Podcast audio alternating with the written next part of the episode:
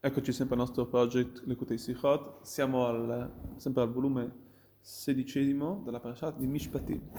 Parashat di Mishpatim, come dice anche la parola, viene a, viene a dirci, viene a, la Torah ci racconta, ci spiega, ci insegna tutto quello che riguardano le leggi, gli statuti, il comportamento tra uno tra il prossimo, il comportamento come stare al mondo.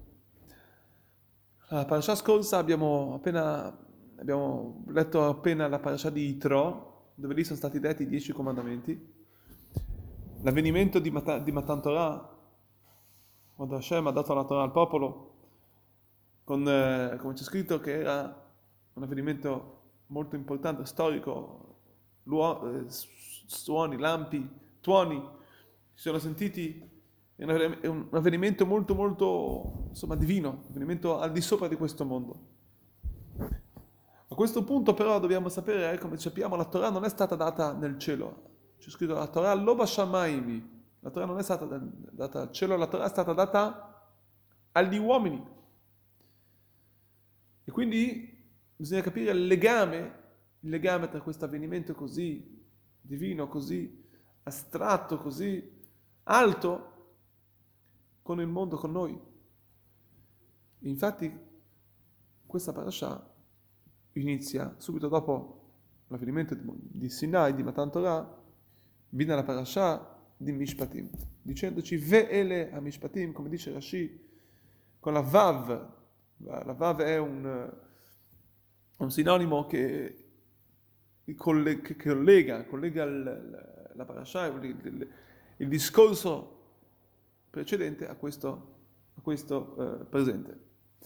Quindi questo cioè la parasha di Mishpatim ci dice che anche gli statuti tra un materiali, tra una persona e l'altro, tra un compagno e l'altro, sono qualcosa che noi comunque, che è più al nostro, al nostro stato di comprensione, comprensivo, anche questi sono stati dati da Sinai, vuol dire fanno parte tutte della, della stessa Torah. La parasha scorsa invece di Tro, vediamo due cose che sono, sembrerebbero abbastanza contrarie. La rivelazione, come dicevamo, sovrannaturale e invece in questa parasha vediamo che tutto il discorso è proprio quello che la Torah si basa su quello materiale, sugli avvenimenti giornalieri, su un comportamento tra, tra il prossimo, eccetera. Ma la verità è che dov'è che vediamo il vero, la, la, la vera pratica della Torah in questa parasha? Perché tutto lo scopo della, della, della, del fatto che Hashem ha dato la Torah, tutto lo scopo di questo, questo avvenimento che è accaduto in Sinai è perché possa scendere in questo mondo, non rimanere nei mondi di sopra, ma anzi i mondi di sopra si sono attaccati con il mondo di sotto, c'è scritto nel, momento che Dio diede la Torah. Quindi di portare la Kedusha, di portare questa santità dentro al mondo e di unificare la, la, spiritu, la spiritualità con la materialità. E cioè non, come abbiamo detto, che la Kedusha, che questa santità possa rompere la materialità, ma che la materialità rimanga come lei, suo livello, e lei stessa, la materialità, possa essere, possa innalzata, possa essere innalzata, possa essere unificata con la spiritualità. E questo stato, questo concetto, questa unificazione tra la materia e lo spirito, lo vediamo inizialmente già dalla parasha di Itro, la parasha scorsa, quando c'è scritto Vayered Hashem al Sinai, Dio, Dio scese nel monte. Vuol dire che Akadosh Baruch Hu è sceso dal suo trono, è sceso dal suo... Per che cosa? Per dare a noi degli statuti, per dare, per insegnare, per dare dei comportamenti in questo mondo. Perché noi, perché l'uomo, l'uomo di natura materiale, di, insomma, di, un, di un corpo animale, di un corpo, corpo animale significa proprio perché mangiamo, beviamo, noi, siamo, da un lato abbiamo proprio una caratteristica animale nel nostro corpo, un comportamento proprio molto molto mater- di materia, E lì Hashem è sceso, lì Dio scende nel monte di Sinai. Scende in questa, abbiamo detto, in questa più grande forma di spirito, quando Dio si presenta, Hashem si presenta in una situazione che c'è scritto che neanche un, un, un volatile più volava, nessun, neanche, non si sentiva neanche un più un, un, sus, un sussio, un, come si può dire la parola giusta in italiano, un, un fiato di nessun animale, di nessuna persona al mondo, tutto il mondo è rimasto pietrificato. E questo non per rompere la materia, ma perché, anzi perché Hashem possa scendere nel mondo, entrare e, come si può dire, eh, in, integrarsi, entrare dentro il mondo. Quindi questo è l'insegnamento della parasha di Mishpatim.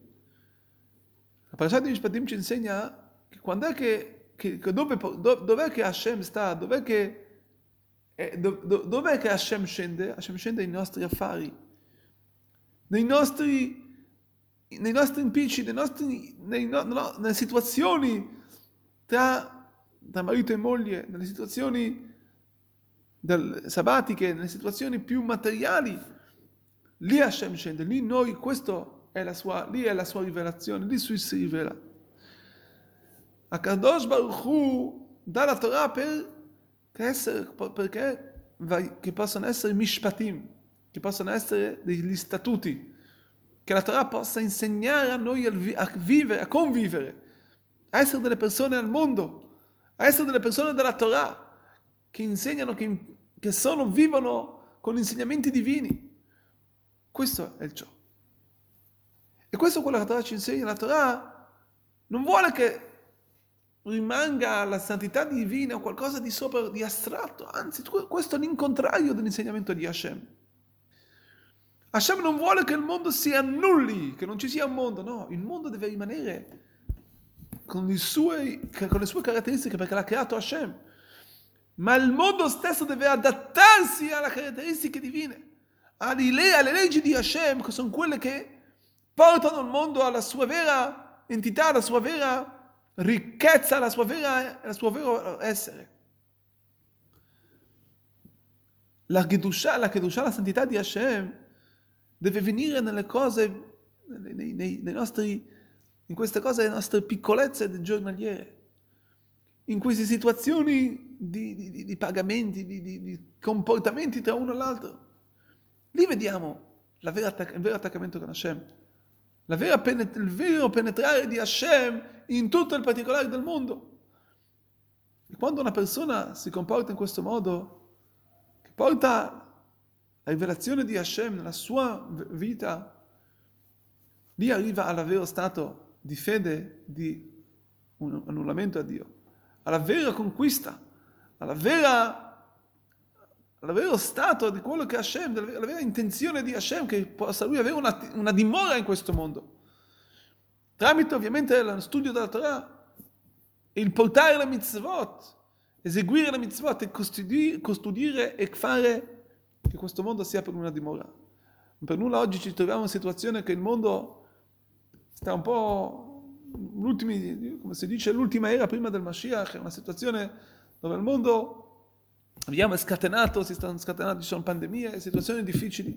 Ma questo solamente per ricordare al popolo che cosa?